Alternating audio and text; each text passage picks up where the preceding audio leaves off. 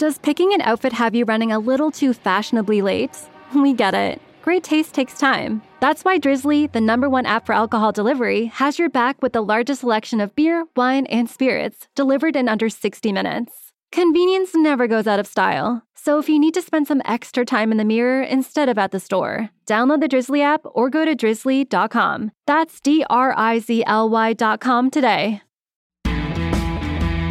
Hey, I'm Paul Stevenson, and this is episode 77 of Vintage Rock Pod, the ultimate classic rock podcast, with big name interview shows every Monday, just like this one, and short four or five minute daily episodes released Tuesday through to Sunday on a show that I call This Day Rocks. If this is your first time listening, then please find Vintage Rock Pod on your podcast app or player of choice and subscribe directly on there so you don't miss a single episode. As I said, one comes out every single day, and you can only get those episodes on Vintage Rock Pod's feed, so give it a like or subscribe separately on that channel, please. Well, today's show features a rock star who had a gold record when he was just a teenager joined the band who are called the Bad Boys of Rock after a stint in jail, and played at the legendary Woodstock Festival of 1969 one of the blues rock bands who forged the future during the late 60s Los Angeles scene. I'm talking about the brilliant Canned Heat and their drummer since 1967, Fito de la Parra. But first, as always, a quick shout out. I had a small break with family recently in London, which got extended thanks to our return flight being cancelled at the last minute. We didn't get home for a couple of days more, stressful as you can imagine. There was uh, seven of us, young kids too, and we had to find our own accommodation at 11 o'clock at night and pay for it all as well. So it's been a bit of a bit of a crazy week to say the least. But I want to say thanks to three different people who reached out during the week, as I think a couple of the This Day Rock shows didn't go out as scheduled, which I apologise for. So a big thanks to Kevin Wallace, Armand Gross, and Mac B from the Ugly American Werewolf podcast. They all messaged me to make sure that everything was okay, as I'd missed a couple of daily shows. Thanks for the concern, guys. It really means a lot to me that people do actually notice when shows don't go out. I've said this before, but uh, it can be a bit of a lonely gig, this. Vintage Rock Pod is a one man band. I literally do everything all on my own from the guest arranging to the interviewing to the editing, the social media, the uploading, everything indeed, all by myself. So it is uh, amazing when I get messages and feedback of any type from you. So thank you very much. Also, don't forget to get on the Vintage Rock Pod YouTube channel. It's growing rapidly now, a really nice community growing on there as well. I post clips from the interviews so you can see the legends as well as just hearing them on the podcasts.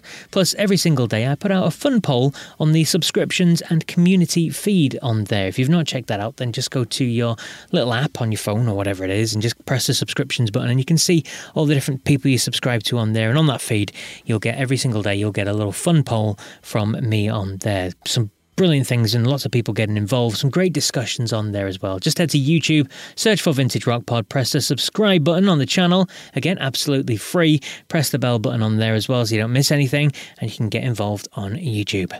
Right, back to Fito de la Parra then. It's another top interview. Fito is a great guest, and you can hear how much he loves to tell his stories, talk about his incredible career, keep the memory of Canned Heat and the, the music and the musicians of the band alive. And boy, does he have some great stories to tell, including signing a deal that meant he pretty much made no money from the band, what it was like to join the Bad Boys of Rock. We go deep on some of the group's big hits, and of course, we hear all about Woodstock. So please enjoy this fantastic chat with canned heat legend Fito de la Parra.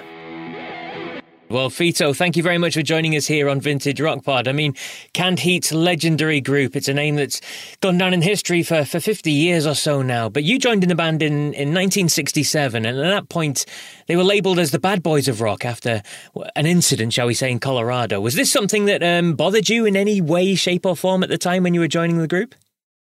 Uh, you know, when I joined the group, I thought it was kind of funny that the guys got busted for marijuana. Of course, marijuana was like a very illegal drug then, and it was a very stupid thing to make it illegal, but finally now it's legal in many places. Uh, it, it, it really did affect me mainly financially mm-hmm. because even if I was not in the band when they got busted, I also lost my royalties together with them. You see, uh, ah, when I joined yeah. the band, I had to sign a, a, a, an agreement that I was joining and I was willing to give away our publishing or my share of the publishing uh, because of that bust. I see you see uh, our manager was desperate when the bust happened, and he ran back to Los Angeles to talk to Al Bennett, the president of Liberty Records.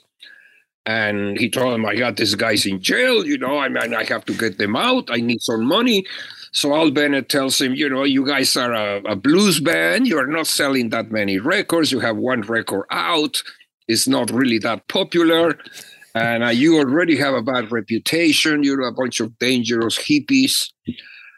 And so he says, okay, I'll buy you the publishing of the band for the rest of the life, you know, for forever, wow. for $10,000.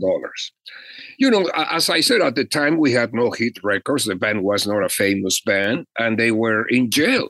Mm-hmm.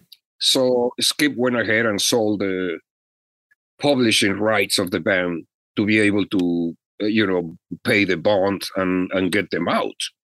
So that affected me financially for the rest of my life. You know, wow. that I came into a band that I was already giving away part of the royalties. Wow, that's incredible. No, I've heard of bands that have had um, uh, really I know, terrible. I was not in the band when the boss happened, yeah. but you know, I had to do it.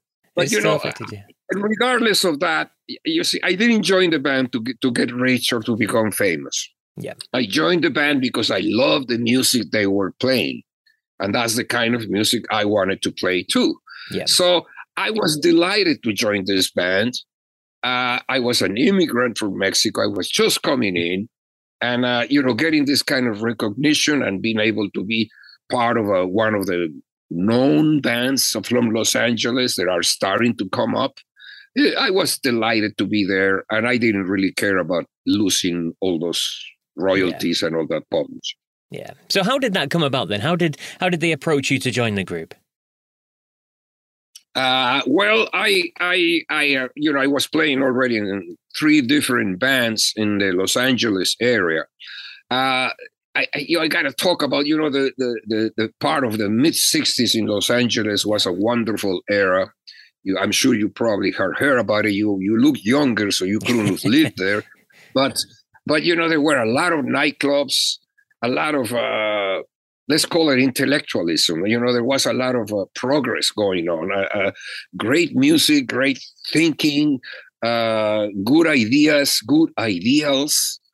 Uh, and, and, that was happening all over Los Angeles. There was all these clubs and, and all this uh, all this music going on. So I was playing in three different bands, and, and, and I was playing also in a club called the, the Tomcat Club, which was basically a rhythm and blues club where it was half half the audience was black, half the audience was white, uh, and it was like basically on the weekends we had celebrity night, and we had some of the greatest rhythm and blues uh, singers come over and play. Since I was in the house band, we were able to and privileged to back all these people and learn from them and get to talk to them and you know people like you know Jimmy Reed, uh, the Shirelles, the Platters, Troy Walker, T Bone Walker, yeah. Etta James. Etta actually lived very close to the Tomcat Club. Ah. She lived uh, a few blocks away. This is in a very funky area of Los Angeles called Torrance. The Mexicans call it La Rana. Torrance, California. That's a place where all these uh, refineries for oil are there. It's horrible and it stinks. It stinks of oil and all these chemicals. But that's where the Tomcat Club was. So that's where the managers from Canned Heat came to see me play as I was playing with this rhythm and blues band there. And uh, I guess they've heard about me, I don't know how, through the grapevine. They came and they offered me to join Canned Heat. I was still pretty much square, you know. I mean, we in the Tomcat Club we use suits and ties and, and all that. And these guys come already with long beards and long hair. And they come to me and they tell me, Do you realize that there is a, a new musical movement going on in San Francisco and here in LA? You know, I was into the rhythm and blues thing. I didn't really didn't know what was going on. And uh, I didn't know about Jimi Hendrix or anything like wow. that yet, you see. It was just starting. So that's that's where the, that's where the meeting came. They came to see me at the Tomcat Club. Then then they uh, organized an audition for me to play with uh, one of the bands I was playing with and Canned Heat. Yep. This was in another uh, another funny place from that era called the Magic Mushroom, and that's where the that's where the famous audition came. I played with my band. I had a band called Bluesberry Jam, Yep. which wa- was quite good, and uh, we actually played better than Canned Heat that night. Uh, the, the Canned Heat band they had just come out of jail. They were not in the best of shape, and they've been arguing a lot with their drummer, with their drummer Frank. So they were not really, you know, they were actually looking for another drummer. That's why they they came to the Magic Mushroom. So that's where they saw me. And that night, after they saw me, they called me around three o'clock in the morning in my house. They call me and say they, the boys really like like the way you play. If you want to come and have a an audition and play with them.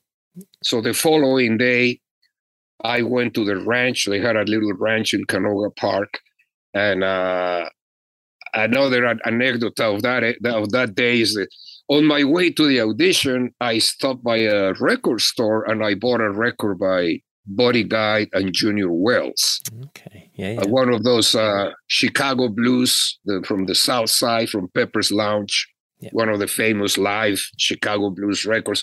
So I had that record under my arm when I went and knocked the door of the Canned Heat Ranch, you know, to see, you know, to do the audition. I didn't know these guys were hardcore record collectors and musicologists that they you know they knew this music back and forth throughout the years they had huge collections of records especially bob Hite, bob Hite and henry and alan wilson. So uh, it was a real funny thing that i knock on the door and bob opens the door. And later on he told me i had seen you play already. I know that you were a good drummer. This is there are many good drummers out there. He says, but the fact that you had that Junior Wells, that Buddy Guy record under your arm, the moment you came here, he says, that told me this is going to be the drummer for Canned Heat. Brilliant. It's, you know, such a innocent uh, thing that I did buying this record on my way to the rehearsal, you know, it kind of got me into the band because see they were having problems with the other drummer because he was very much a jazz oriented drummer. He wanted to play jazz. And the, the Canned Heat was a blues band. I, I was a blues drummer. I wanted to play blues music. So that's how i kind of you know we played that night that that uh, uh, that afternoon i mean. We played together. We sounded like we were together for years. I knew all the songs they were doing and, and larry taylor and i really locked in good. We played very good together. And then after the audition the managers pulled me to the corner of the room and they asked me do you want to join? Canned heat and i answered i was born to play in canned heat Oh, brilliant. so so they really they really love that answer you know from this you know this Yes. mexican kid who just arrived to the us and showing a kind of commitment that you know many musicians don't show in the beginning uh, you have to realize musicians by nature are mercenaries because of the cruel nature of the music business so musicians normally when you offer a musician a gig the first thing he's going to ask is how much am I going to make? You know, I didn't do that with Canned Heat because I knew they were not making any money, you know. And as I said, money and all that stuff was not important at the time.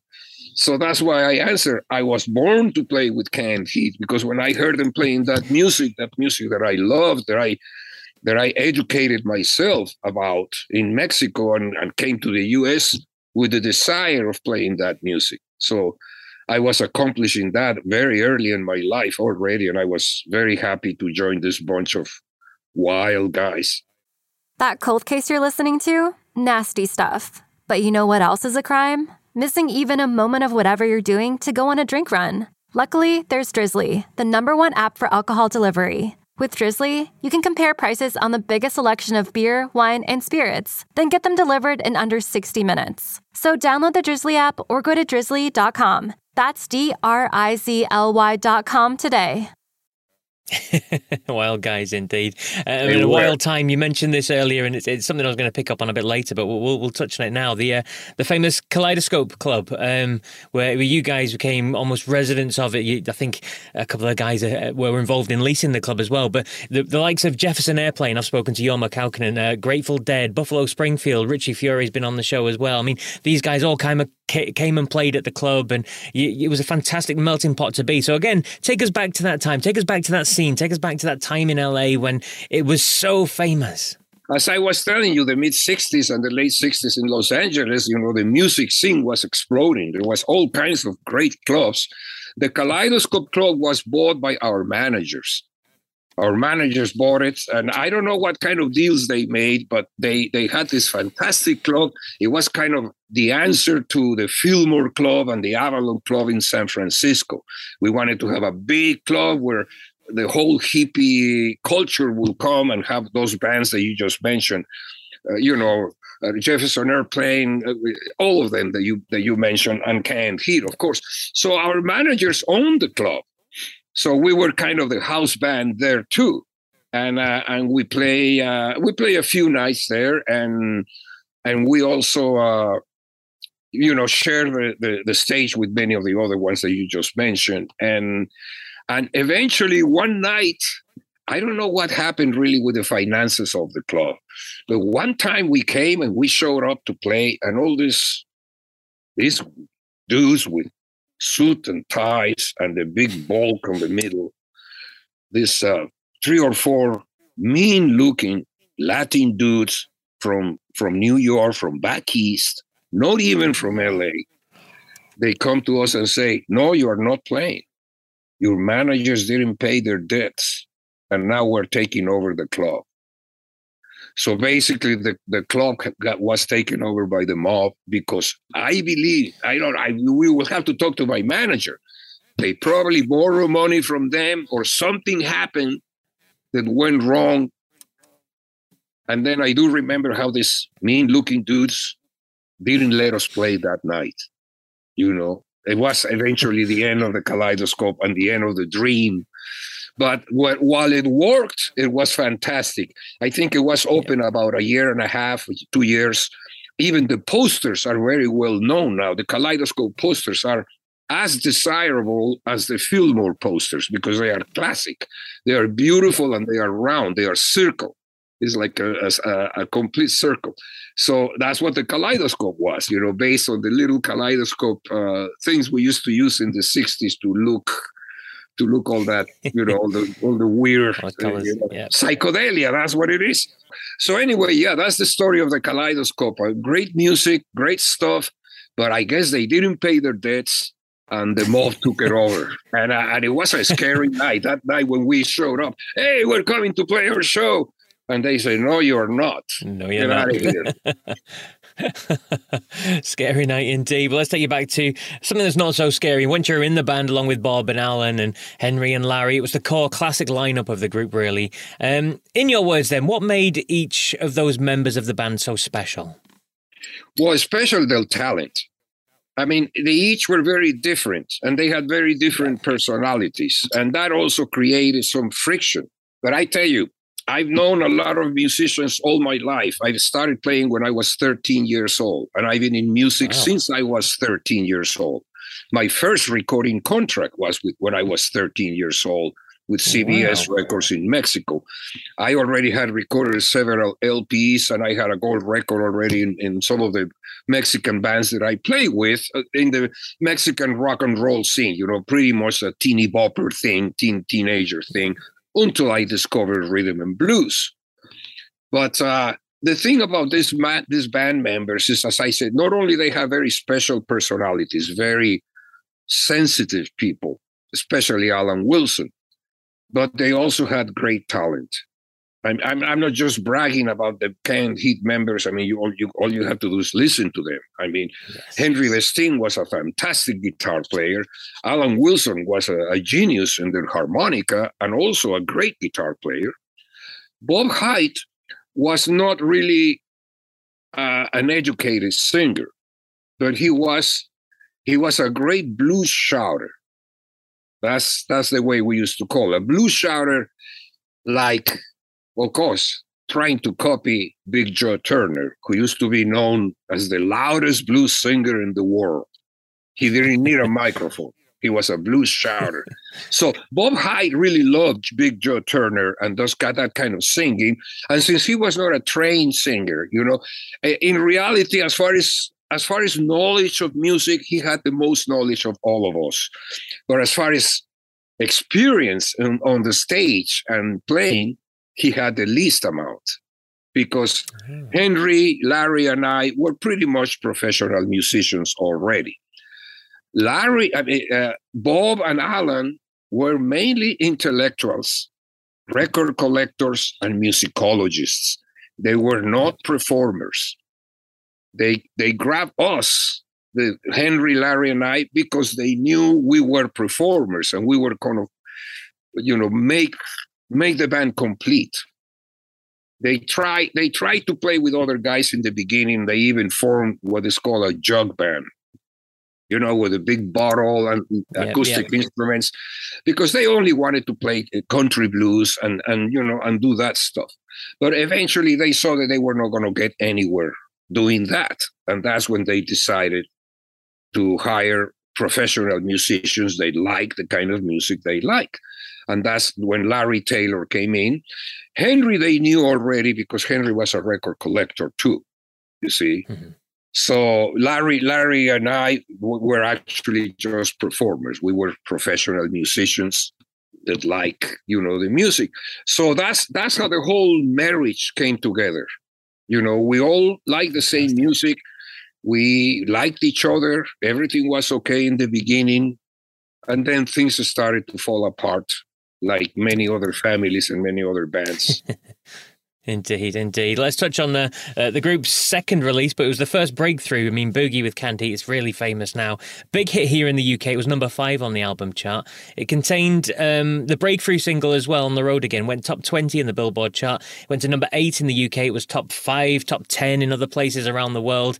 Uh, on here on the Vintage Rock Pod, we like to hear uh, the stories behind the songs. Now, what do you remember about the, the origins of this track? Obviously, it's based on a, a Floyd Jones song, but what do you remember about choosing the song and adapting it to yourself? Yeah, that sort of. Yeah, basically the lyrics are based on Floyd Jones, but even Floyd Jones, as old as he back, goes back, the lyrics of On the Road Again are basically traditional lyrics of Mississippi music, Mississippi blues. Yeah. So I don't really know if Floyd Jones wrote those lyrics, but he was the first one that recorded it. You see, that's the whole thing. Some of those lyrics are like uh, traditional songs that that sometimes you don't even know who who actually came out with the original. You see, because they were not recorded. You know, they came from the 30s and the 30s or the 20s. So the idea was, you know, we never expected to have a, a hit record. It was something that came all, all of a sudden we recorded that with the idea of, of in, including a tambura sound to add a, an Indian drone effect. Okay. You know, the drone effect of one chord. Yeah. We believe that was kind of hypnotizing. It was very uh, popular to use those kind of sounds in, in, in, in, the 60s. You know, the Beatles were doing it, many other bands were doing it. Mm-hmm. Uh, Ravi Shankar was very famous at the time, you know. So, so that's what we decided to do mix that kind of drone thing with a John Lee Hooker type boogie because it is kind of a John Lee Hooker influence on the road again. You know, the, the, the type of John Lee Hook. Yes. Yeah. So that's how we did it. And and then it came out, you know, we never expected to become a hit record. All of a sudden, one day our manager comes to a rehearsal, Skip, and says, You guys have a hit record in Texas. Some disc jockey just started playing playing the, the, the record over and over again and became very famous in Dallas, Texas then it became famous in Texas, the whole state, and then it became famous all over the US, and then it went around the world. Uh, we felt wonderful about it. it. We didn't even know how to handle that, how to handle fame and fortune and all that, because we were used to playing funky, you know, 100 people nightclubs, yeah. blues clubs, you know, blues clubs with billiard tables and, and, and, and beer clubs and all that. You know, I mean, that was the state of the blues in those times. It, the blues was not popular. And that mm-hmm. was part of our mission and our desire to make blues oriented music popular for white audiences, especially. And that's why we were delighted when it became a big hit in the UK. I mean, that was great. That was our, our door to Europe. As, as you mentioned, it became a big hit in the UK. Then it became a big hit in Germany and in, in all over all over the world. Yeah. So that was Canned Heat's introduction to mixing country blues with rock and roll. And that's what we were trying to do and try to educate and, as I said, make this kind of music palatable for the rest of yeah. the world. It certainly was, and as you said, a huge hit. I mean, on the back of that kind of success, you, you came to Europe as, as, well, didn't you? And you toured for the first time, and you appeared on on UK's famous Top of the Pops. I mean, do you remember much about that? I know, and and, and here we are, you know, alternating with all these pop bands that we didn't even like. you know what I mean? that was not really our thing. And you know, there were many times where we were booked with bands like the 1910 Fruit and Gum Company, and and and uh, you know bands that were like I mean no I don't mean no disrespect, but they were really totally uh, teeny bopper bands, you know. Yeah.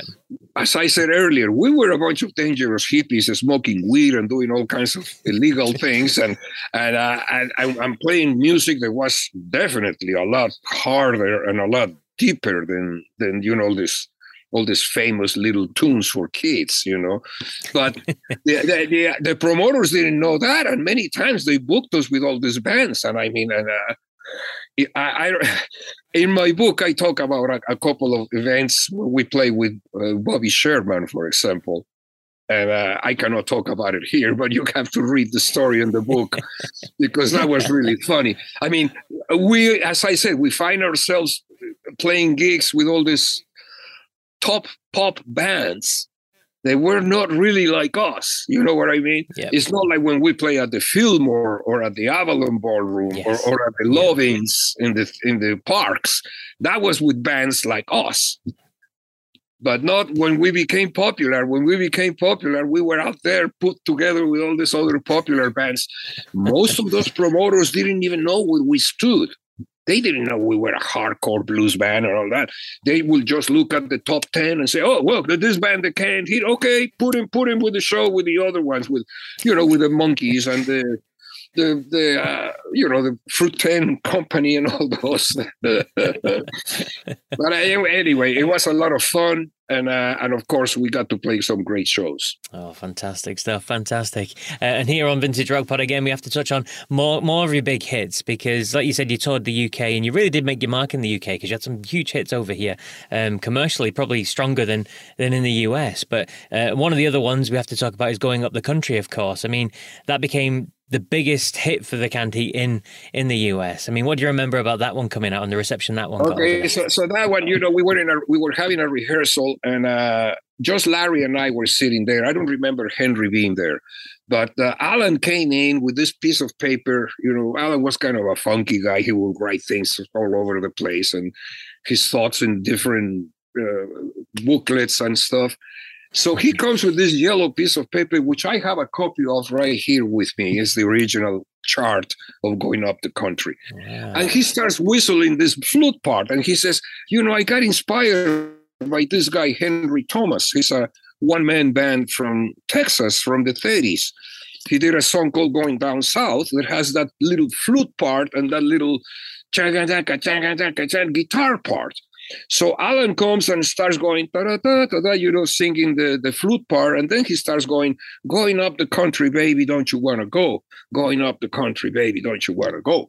And, uh, you know, he starts going. And then Larry and I start backing him a little bit with an eight note beat.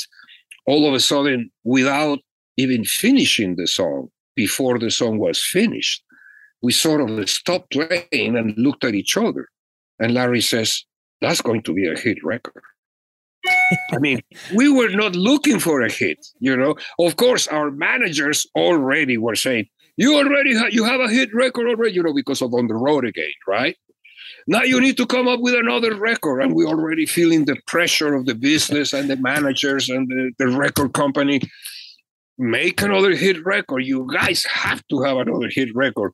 Even if you are not commercial, even if you don't care, you have to have another hit record. So there it was. There is Alan going going up the country, baby. Don't you want to go?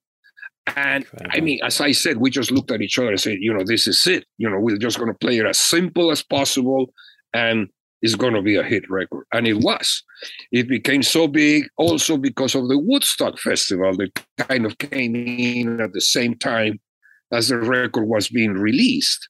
And then it became the theme of the Woodstock Festival. Is when you think of Woodstock on the great festival, you always think of that song, that song going up the country. Of course, you are going up the country from New York City to the Catskill Mountains. That's going up the country to the Catskill Mountains, where the where the yeah, Max Yasgur's uh, farm is. And, and that's what the idea is. You are going up the country. I say that because many people, including Paul McCartney, were singing it going down the country. In the, the latest the latest Beatles uh, documentary, you know the the one that just came yeah. out, there is a section where where they mention Canned Heat and and and Paul Paul starts playing the song and he sings it going down the country baby baby don't you want to go going down the country so my message is is not going down the country it's going up the country Yes, come on, Sir Paul McCartney, get it right. Uh, and you mentioned Woodstock. We have to talk well, about that I'm, as well. Happy, I mean, I'm happy they even mention us. That's great. Of course, of course, of course. in terms of Woodstock, then, I mean, uh, give us your first impressions when you were choppered in. I mean, what what did you think when you saw that? Uh, I think Jorma Kaukonen said it was a. On it might have been Cosmo said it was a, a, sea of humanity, is what the way he described it. I mean, what were your first impressions when, when it you was a sea in? of humanity? you know, I I originally didn't want to go to Woodstock. I was very tired. Okay. Henry Vestine had just quit the band. The band had suffered its first trauma. We hired Harvey Mandel at a gig in the Fillmore West because Henry quit and we didn't have a guitar, a lead guitar player to play with. Luckily, Harvey Mandel came from that generation of Chicago musicians that you know from Paul Butterfield, yes, etc. You know Charlie Musselwhite. So so Harvey Harvey uh, didn't know our music perfectly, but he knew the style and he knew where to fit in and how to play. However, so we hired Harvey on the spot. We didn't have time to rehearsal. We flew to the Fillmore East. We played a couple of shows there, and then we had to play Woodstock. I was not I was not into it. I didn't know what Woodstock was and I didn't want to know. I just, all I wanted to do was sleep and rest. But my manager finally managed to get the keys to my room because I would not open. you know, I didn't want to go. I, I, I got to be honest. I didn't know what it was. I was just tired. I didn't want to go. So so he he opens the door and he says, "Turn the radio on." Turn the TV on. He says, This is going to be the biggest gig you ever play. And I'm just barely awake. I said, Oh, come on, man, don't bother me. So finally, he convinces me. I put my t shirt on, my Levi's, grab my little bag with a couple of drumsticks, a towel, and a couple of joints. That was it. That was my trip to Woodstock. Wow. Then we ended up in this White Kills airport, uh, waiting for a way to get there because, you know, driving there was impossible. And uh, and we saw a, a little uh, we saw an air a, a, a, helicopter that said press on it and these guys some of your colleagues right some of your journalist colleagues couple of younger guys with uh, with their instruments with their cameras in those times the cameras were a lot bigger too and the recorders yes, and they are running towards a helicopter a helicopter so we go and run after them we are bigger we are more and we are angry and we want to get to Woodstock. So we're not going to let the press take that helicopter. I love it. Bob Hite jumps on the helicopter and grabs one of the kids and says, Where are you going? And the kid goes, We're going to report the news. And he goes and pulls the guy out of the helicopter says, No, no, no.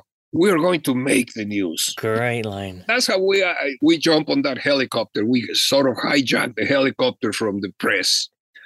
And when I saw that sea of humanity, as you said, I was so amazed. I, I actually I talked to myself and I go, and you didn't want to play this gig? This is the biggest gig you're ever going to play, and you you didn't want to do it. So I actually felt very good about being on that helicopter. And then at the same time, my manager Skip grabs his camera. He had one of those Pentax cameras, you know, the, from the past. Everything is from the past. So he pulls pulls his hand out of the window of the helicopter and starts shooting all these pictures. So eventually, one of his shots became very famous and is the shot that is in the inside of the Ravi Shankar Woodstock oh, album. Wow. So if you see that that famous shot of the whole yeah, of course, the whole uh, audience there, the whole half a million people or whatever, that was taken by Skip Taylor from our helicopter. Phenomenal stuff, phenomenal stuff. And what do you remember about um, actually performing on the day then, uh, being there on the stage in front of that Sea of Humanity? What do you remember about that? Well, one of the things that happened that was really good is that at the same time as we were arriving with the helicopter around 4, 4.30 p.m., our roadies also showed up with the equipment. It was amazing. They left the night before at around 1 in the morning, and they drove more than 12 hours pushing cars out of the road, asking the fans to help them because many cars were parked there in between. So I don't know how they did it, but you know, normally that drive will take a, a couple of hours. But not that day in Woodstock. That day it took 12 hours. So it was amazing that uh, at the same time as we are arriving, our roadies are arriving with a truck as I said, those poor guys, they worked their asses off. Yeah. They were up all night. They probably took Benzedrines or God knows what, and uh, and they made it. They made it. They made it through with all our equipment. It was a big truck with all the equipment, and I, I always thought that you know how the roadies never get the recognition they deserve. Of course. I call the roadies of rock and roll the infantry of rock and roll you yeah. know? And i you know always the arrogant musicians are always with their trip and my music and this and that. And how easy is for us to forget the gunga din of rock and roll. So it's the same thing with the roadies. I see the roadies as these guys they always work their asses off. They try everything. They make the show happen. Without them yes. we will not be there. sure. Yeah, you know, I mean, some of us maybe with an acoustic guitar, yes. When you're talking about drums and equipment and a truck and all this. So as I said, I felt very proud and, and very grateful to our roadies, our infantry of rock and roll. That night that they showed up with the equipment after 12 hours of driving. And uh, and of course, we were one of the few bands that had all the equipment there. Yes. Many of the other bands had to borrow, had to change, you know. It was very chaotic, you know. I mean, yeah. it, it, was as good as organized as possible, but it was still very, very chaotic. So we we managed to have all our equipment there, and uh, and I remember, you know, it was an excellent time to go on. My manager always believed that. Since they saw that we were there and our equipment was there, Chip Bond, the uh, the, the stage manager of the of the of the festival uh, comes to us and says, uh, "Are you guys ready to go on?" And Skip says, "Yes, let's go on." And it was and he always said, "Look," he says, "the sun is setting." He says this is the best time to go on when you are playing a live festival, when the yep. sun starts to set. Yep. And he was right. He was right. We play a great set. We have a a great ovation. I believe the biggest ovation I don't mean to brag or whatever, but you can hear it on the record at the end of the Woodstock Boogie. Man, we got them going. I mean, everybody was just exploding, you know. It, it, was a wonderful experience to hear that ovation and that uh, that recognition. The Canned Heat was the perfect band for that time and that festival. Absolutely, absolutely, indeed. I mean, a phenomenal festival, a phenomenal time. I mean, Canned Heat continued on for, for many years afterwards, and you you still performed and and even released music, didn't you, into the two thousands as well? I mean, you're you still loving life? You're still on the road. You're still playing gigs, that sort of thing. Yes, we are. It's amazing. You know, before the the virus, the COVID virus came in in 2019, we had one of our best years ever. Wow. Of course, we're we're old. You know, I'm already in my 70s and all that, and and and you know, uh, touring is is very difficult, especially when you get older. Not the performance. I love. I still love playing the music, yep. but the touring, the touring is very hard you know the, the, dealing with the airplanes and hotels and lack of sleep and tiredness jet lag all these other problems that happen you know but as i always say the music is for free what yes. we charge for is to get there Brilliant. because we love to play the music we love the communion with the people and we we still do even in our 70s uh, sitting on the stage that's probably the best time of our lives Yep. That's not what we charge for. you know, I don't want to charge for playing music. I'll play music for free. But I have to charge for the inconvenience of leaving your home and your life and and driving and you know eating the strange foods and staying in hotels and all that. But anyway, as I was talking about, in 2019 we were celebrating the 50th anniversary of Woodstock too. Yep. And and it was a wonderful year before COVID came in. And uh, and so in, in 2019, I almost I almost decided not to continue anymore wow. because we were exhausted. Mm-hmm. I mean, we play. We went to Europe. We went to Australia. We went to Mexico. We went to Canada, and we played all over the U.S. All these little Woodstock festivals they did. So 2019 was a great year for us but I was exhausted, absolutely tired of, you know, traveling for over 50 yeah. years, 53 years of traveling on the road. That's that's a long time.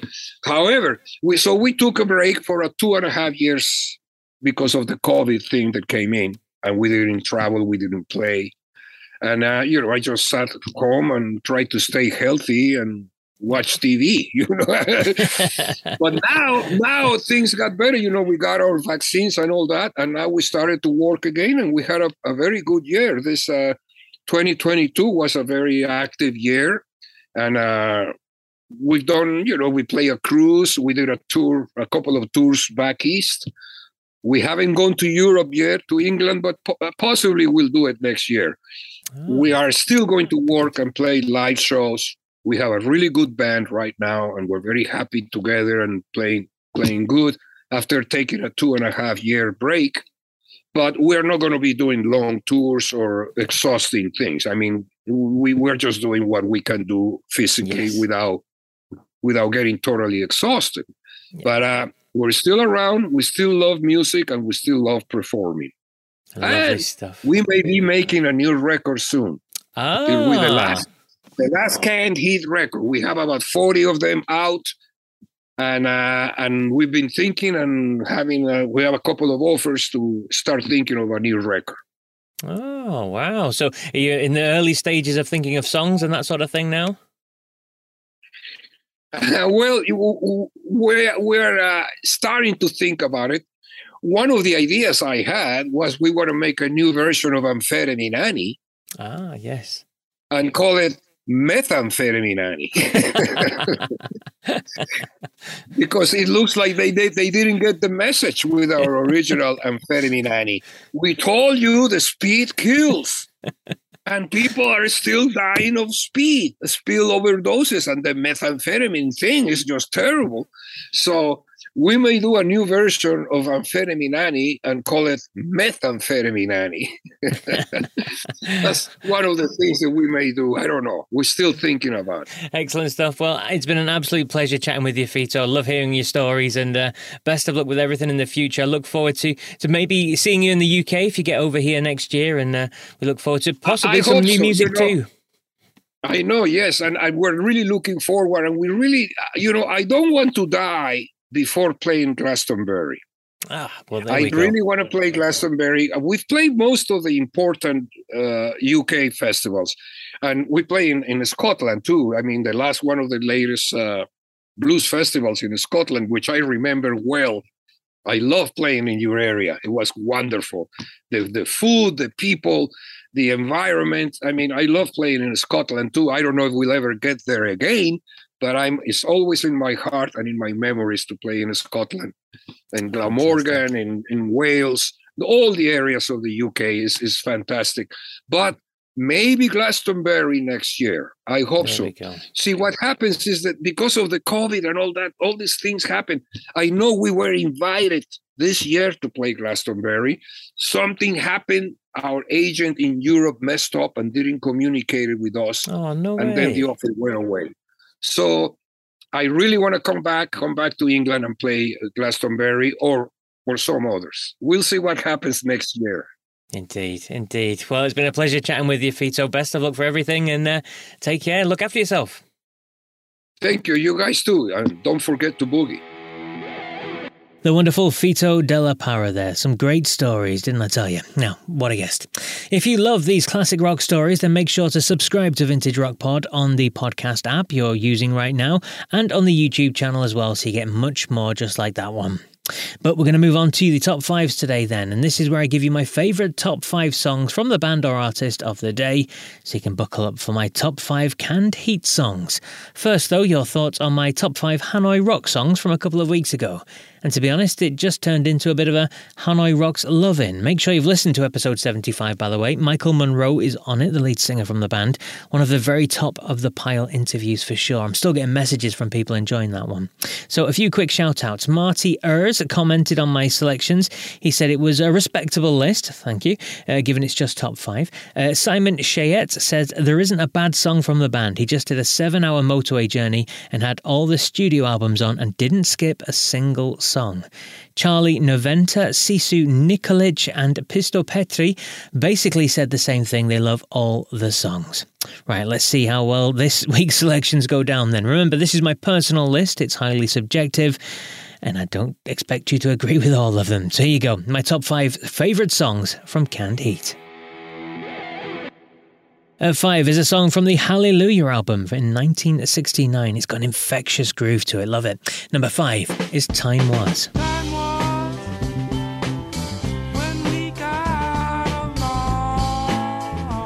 Number four is a drug focused song, no surprises given the psychedelic period of the late 60s in LA, but it's about the dangers of doing hard drugs. From the Boogie with Canned Heat album, at four is Amphetamine Annie.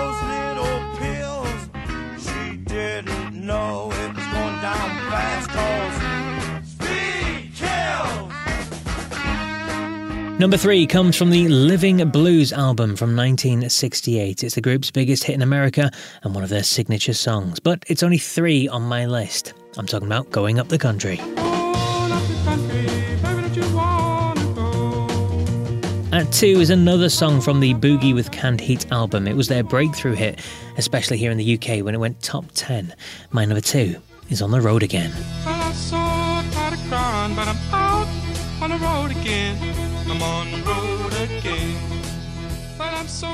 and at my top spot is the band's biggest hit in the UK, a massive hit here, in fact, from the album Future Blues in 1970.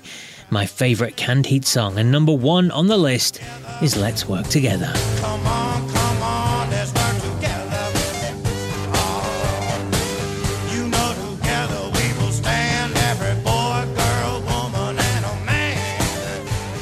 So there you go, my top five songs from Canned Heat. As always, I'd love to hear your thoughts on my list. Please let me know what your five would be. Where do you think I got it right? Tell me what I got wrong. I think I know what you're going to say. Uh, message me on the social media platforms, or you can email me vintagerockpod at gmail.com. Dead easy.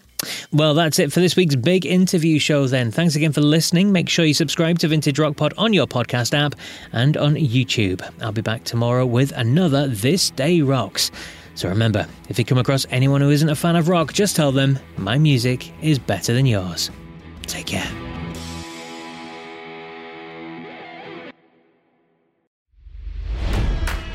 It's NFL draft season, and that means it's time to start thinking about fantasy football.